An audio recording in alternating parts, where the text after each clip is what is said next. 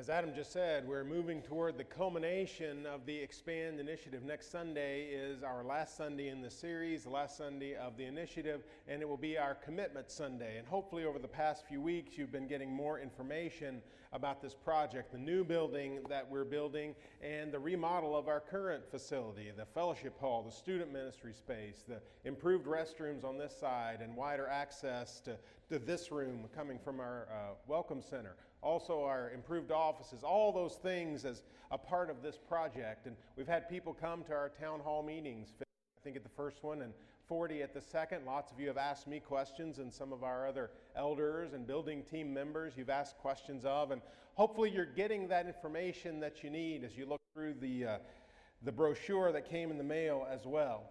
Next week, we'll have that opportunity to commit to this campaign, both in terms of an offering and also as we make commitments over the next two years to the campaign. And we've been thinking about how we get from where we are to the completion of all this. Hopefully, we'll start some construction in the next month or so and then continue that uh, through the winter. And then by the end of January, we'll be doing some work as volunteers in the new building as well. So, all that's coming up. But but how do we get from where we are to where we want to be? And we've talked about how we've got to expand several things.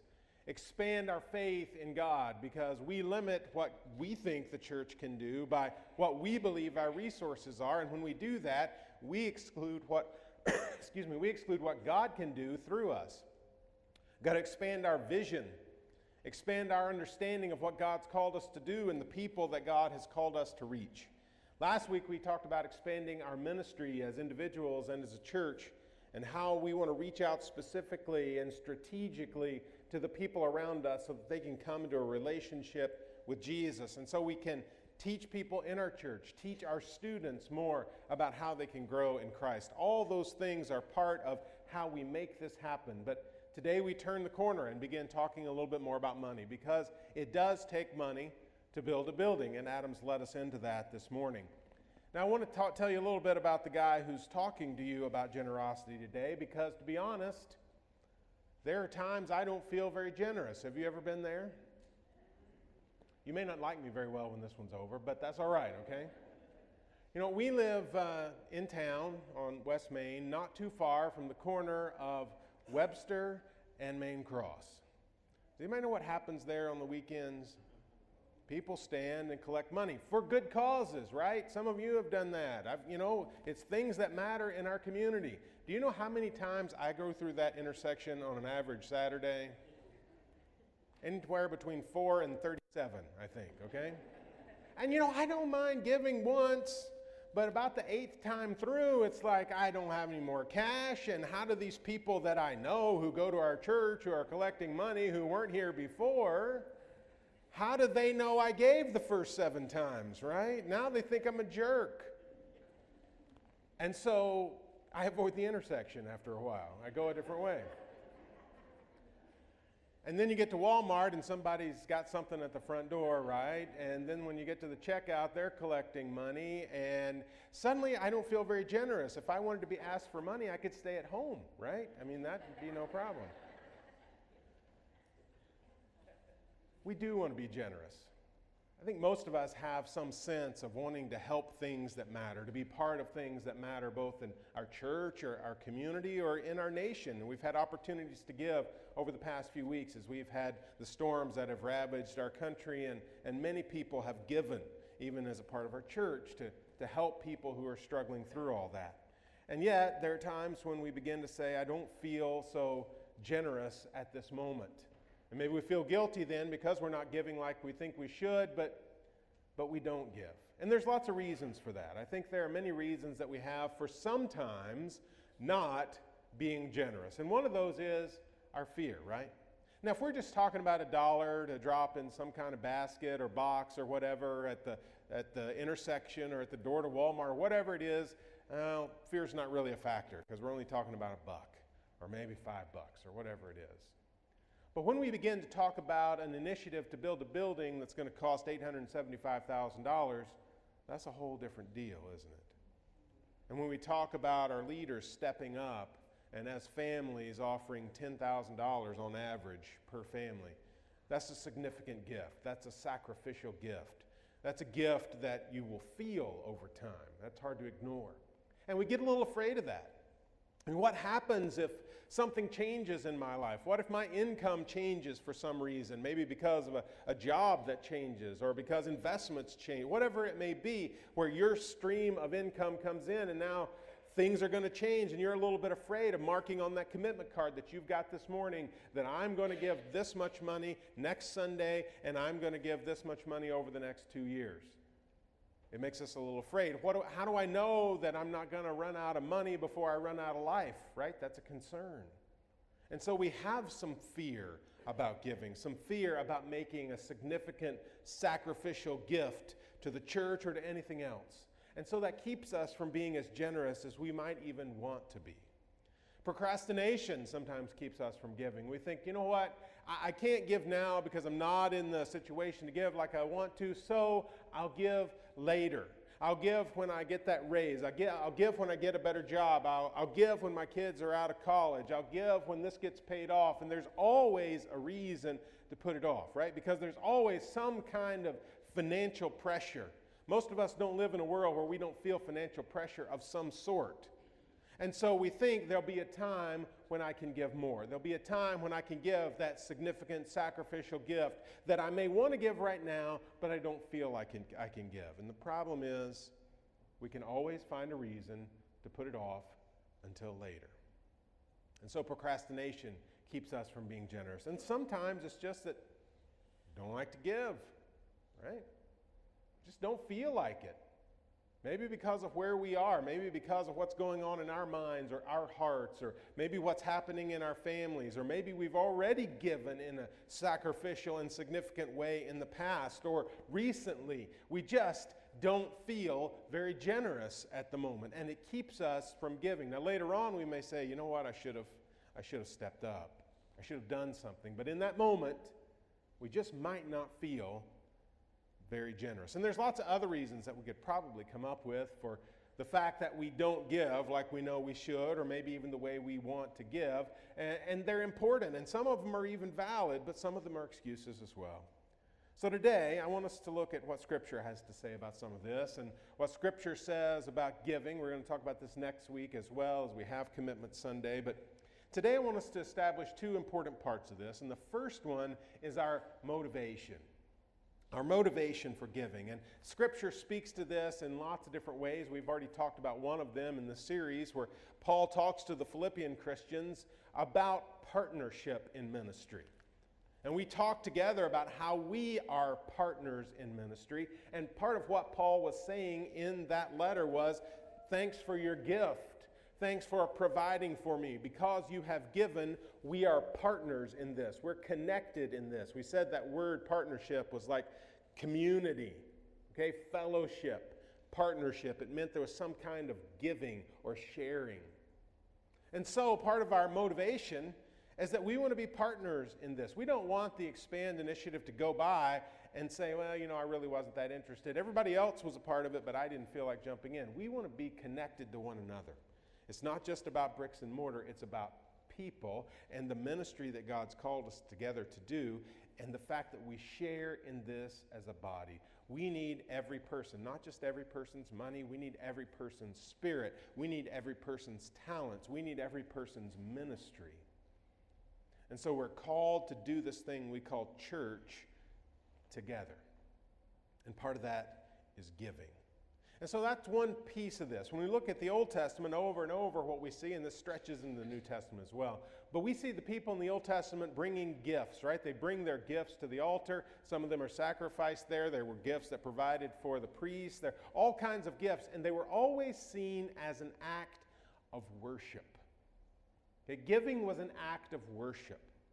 And so part of our motivation is partnership. Part of our motivation is worship. When we bring a gift, for a building or the general operating expenses of the church or to help somebody that's in need. Maybe we're passing that gift on. Maybe it's about missions where we're sharing the gospel with people who aren't even in our community but are around the world, people who don't know Jesus. It's all an act of worship. We are coming together to worship God when we give because we're giving that money to God. We're saying, you know what? I'm not going to use this money for myself. and for my family. We're not going to buy a new car with this money. We're not going to buy new clothes. We're not going to buy food. We're not going to buy a house. We're going to give this money to God. And you know, when I give it away, it's not mine anymore, it's God's. And giving that up, that releasing of what we have, says to God, You're more important than my stuff. And whenever we say God is more important than anything else, that's worship. Because we're giving God his due, what God deserves. And God deserves more than we have. God deserves more than we can give him. But when we do that, it's an act of worship. So, giving, part of our motivation, is that we want to worship. And then we want to see also how Jesus talks about this. In Luke chapter 6, verse 38, Jesus says this Give, and it will be given to you. A good measure, pressed down, shaken together, and running over will be poured into your lap. For with the measure you use, it will be measured to you. Jesus says, Give, and you'll be surprised how God will bless. In fact, he says, you know, you take a cup and you pour something into it and you press it down so you can put a little bit more. You shake it up so you can get a little bit more. And then you pour some on top and it runs over the edges. That's the kind of gift that God gives back to you. Now, is it always financial? No. Jesus doesn't say put money in the offering plate and before you know it, before the week is over, you're going to have more than you put in. That might be the gift. That might be the way God blesses. But it just might be that God blesses you in other ways. That because you're willing to sacrifice for Him, God cares for you, God cares for your family in ways that are not related to money. But of course, we know God's already blessed us more than we deserve. He's already given us His Son. And no matter how much money we gave in return for that, it would always still be a blessing shaken down, poured in, overflowing, far more than we deserve, far more than we could have asked or imagined that Jesus died for us while we were still sinners, as we've already heard this morning. A blessing that is more than we deserve. But, but here Jesus says God is a God who blesses, God is a God who cares for his people. And that's part of our motivation for giving. You know, we don't just give to get something from God, but to be part of what God is doing, to be part of the way that God blesses. But I also want to talk about the method. We have the motivation and also the method. Here's what Paul says about that as he was teaching the, the Christians in Corinth about giving and a collection that he had called them to, to pull together. 1 Corinthians 16, verse 1. Paul says, Now about the, the collection for the Lord's people, do what I told the Galatian churches to do. This is how I told them to give. This is the method. On the first day of every week, each one of you should set aside a sum of money in keeping with your income, saving it up so that when I come, no collections will have to be made. Then, when I arrive, I will give letters of introduction to the men you approve and send them with your gift to Jerusalem. If it seems advisable for me to also go, they will accompany me. Now, what does Paul say here? You need a plan, you need a method for your giving. And he says, here's one way to do it. This is what I told the Galatians to do when you gather on Sundays, because they gathered on Sundays like we do. Take up an offering See, it's biblical. You thought that preachers came up with that idea, didn't you? Take up an offering. Why then? Because when we give on a regular basis, first of all, we have an opportunity to worship God over and over through giving. We have an opportunity to partner with one another, just as we've been talking about. We have a, an opportunity to allow God bless us through giving. But we also give more consistently. We give more when we give over time. We do that just like they did. And so we give a gift each week, or as Adam said, whatever your income stream allows. But we give consistently during those times. Paul says, collect it every week in accordance with your income. So, did Paul say, hey, everyone needs to give exactly the same amount? No. Paul says, listen, I know you're different. I know you don't all make the same money. I know you don't all have the same money. Give according to your income. Okay? God doesn't expect us all to give the same gift. We've talked about this all the way through this initiative that God expects us all to sacrifice. It'll be equal sacrifice, but not an equal gift.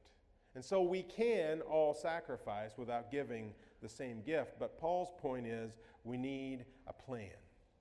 And it's true for us. We're not going to reach this goal. We're not going to build this building. We're not going to improve this facility by accident. It's only going to happen as the church, and that's all of us, makes a plan, a method for giving. Over time, we'll get this done together. That's the only way it's going to happen. It can't be one family, it can't be just a few families. Some families will give more than others, but this will only happen as we as a church choose to give sacrificially together as an act of worship. And when we've got that method, then we can reach our goal together. So if we pull all that together, I think we could say this A blessing always comes from increased generosity. A blessing always comes from increased generosity. When we choose to say, okay, I've been giving this, and I'm going to give more, there's a blessing in that. We're number one, blessing God, right? We're choosing to worship Him. We're choosing to say He is more important than our stuff. But we're also opening up our lives for God to bless us, to take care of us, so that we trust Him even more. When He provides for us after we've given, then we know that God is at work in our lives. And we've seen that over the last few weeks. We've had some videos, we'll have another one next week, of people in our church who have chosen to give. And their testimony is you know what? We weren't sure we could do this, right? That's what we keep hearing. We weren't sure that we could step up to a tithe, 10% of our income. We weren't sure that that could happen. And you know what? When we did, God took care of us. God made sure that we were still provided for. Nobody went hungry. God took care of us. And that's a great testimony to us because lots of people think, I can't step up my giving. We're living on the edge now. There's no way that I could give any more. And the surprising thing is, an increased blessing comes from increased generosity. We want an opportunity to be blessed. We want an opportunity to partner with each other and to partner with God. But, but this is about, again, more than a building, more than improved facilities. This is about changed lives. Okay? We don't want a building just to have a new building. We don't want a building just to have a nicer building than the building we have. We don't want a building just sort of focus on our needs. What we want to see our lives change. And when we look in our student ministry and we see the kids that are there and the struggles that they have with the life that, that they have to live in our culture, which is not always easy, the challenges that they face, we want a place where they know they can come and be safe and be surrounded by people who love them. We want a place where people, where kids in our community can know that if I go there, there is someone who cares. Not just a good student minister like Zach, and we're thankful to have him, but the people that he's built into, involved in his ministry, and many of you are involved in that, who say, Yeah, I care about these kids, and I want to be there for them. And when they have those struggles, I want to be present. We need that. We need changed lives. Those of us who are parents know how important it is when our kids are struggling to have someone with the same values that we have speaking into our kids' lives because they will hear it differently than they hear it from us as parents, right? Any of us, our parents, know that. Kids come home and say, Wow, somebody told me this, Dad. And we go, Yeah, I've been telling you that for 10 years, right? But it sounded new because somebody else said it. We want a place like that. And we need a bigger place because we've got more students than we can handle in the space we've got. We want to have a place where families can come after a funeral and we can minister to them. It's a small thing, but it's a big thing. A meal says we care. And we want to give you a place to share your memories, to grieve, to laugh, to cry. We want to be there for you while your family is struggling. We want to do that, and we need more space for that. We want to have a place where we can have conferences and talk about parenting and uh, marriage, and where we can talk about spiritual growth, and we can have ample room to have people come in and speak to them about that. We need more rooms for teaching. We need the improved facilities in this building as well. It's all about changing lives and allowing God to be at work in the life of this church. So, I'm asking you the elders are asking you, our Expand Initiative team is asking you to think over the next week about how you can be generous in this campaign, in this initiative. As we think about the lives that could be changed for eternity, we have this opportunity to work together. To give together. You know, we all give at different levels, and some people already have a very intentional way of giving. They have a method for giving.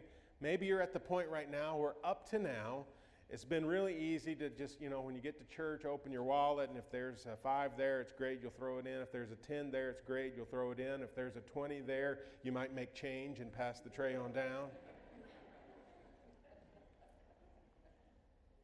But we really need to think about being generous in a consistent way.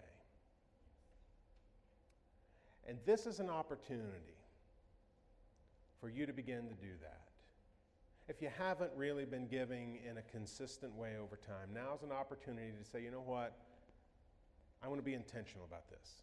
And I want to step this up. And I want to step to a tithe, or I want to step toward a tithe. And we might say, well, what, what should I give? A tithe is a great standard. In the Old Testament, that was commanded. We don't see a command for that in the New Testament, but it seems a great place to start, great place to be. Maybe you want to make a step to that. And this is a two year commitment. So make that two year commitment increase your giving in an intentional, consistent way, and allow God to bless. And at the end of that two years, you and your family, or if you're, you're alone, then you can just look back and say, okay, you know, how has God blessed? And maybe you can continue that at the end of that two years and understand that God really can take care of you. So pray over that commitment card. We've asked each family to give courageously. Write the largest check you've ever written to the church next Sunday and put that in the offering plate for the Expand initiative. Consistently, as we've been talking about, a regular, weekly, monthly, however you want to give over two years, and then creatively, if you've got some way to give a car or a boat or a stock or whatever, something that's meaningful, uh, that's a great gift, and a non cash gift can be as important as a cash gift. But talk about that with your family. Pray about that. Think about how God can be at work in you. Think about how a blessing always comes from increased generosity. And just allow God to bless. And maybe it'll be monetary, but maybe you'll see God at work in you in ways that you might not have expected. Maybe God will lead you to ministry that you wouldn't have thought of. Maybe God will care for your family in a way that you weren't expecting as well. But let Him show you. Be a partner in this. Let's pray together. God, help us to see beyond just buildings, but to lives. We want to see you at work in this place, God. And so we ask that you would provide for us as a church. Help us to have the courage to step out and give like we haven't given before. Just asking that you'll continue to provide for us, for our families. You'll take care of us in that, that you'll bless us. And God, we pray as we look forward to this project getting underway that you'll be in the midst of all of it as you have from the very beginning. God, we want this to be yours, not ours. And so we ask that you would be at work in us and in the in work in the people who are helping us through this project. And God, we ask that you would provide for it through your people. We pray it in Jesus' name. Amen. I want to give you an opportunity this morning to respond to Jesus. Maybe you know it's time for your life to change and you're ready to open your life up to Jesus in faith and repentance, which just means you want to change the way that you're living. We've all had to say, I repent. I'm going the wrong way. I want to go the right way. And then in baptism, to be immersed into Christ. If you've made any of those decisions, if you want to be a member of our church as well, we'd love to talk with you about that. Come forward as we sing our invitation. Let's stand together.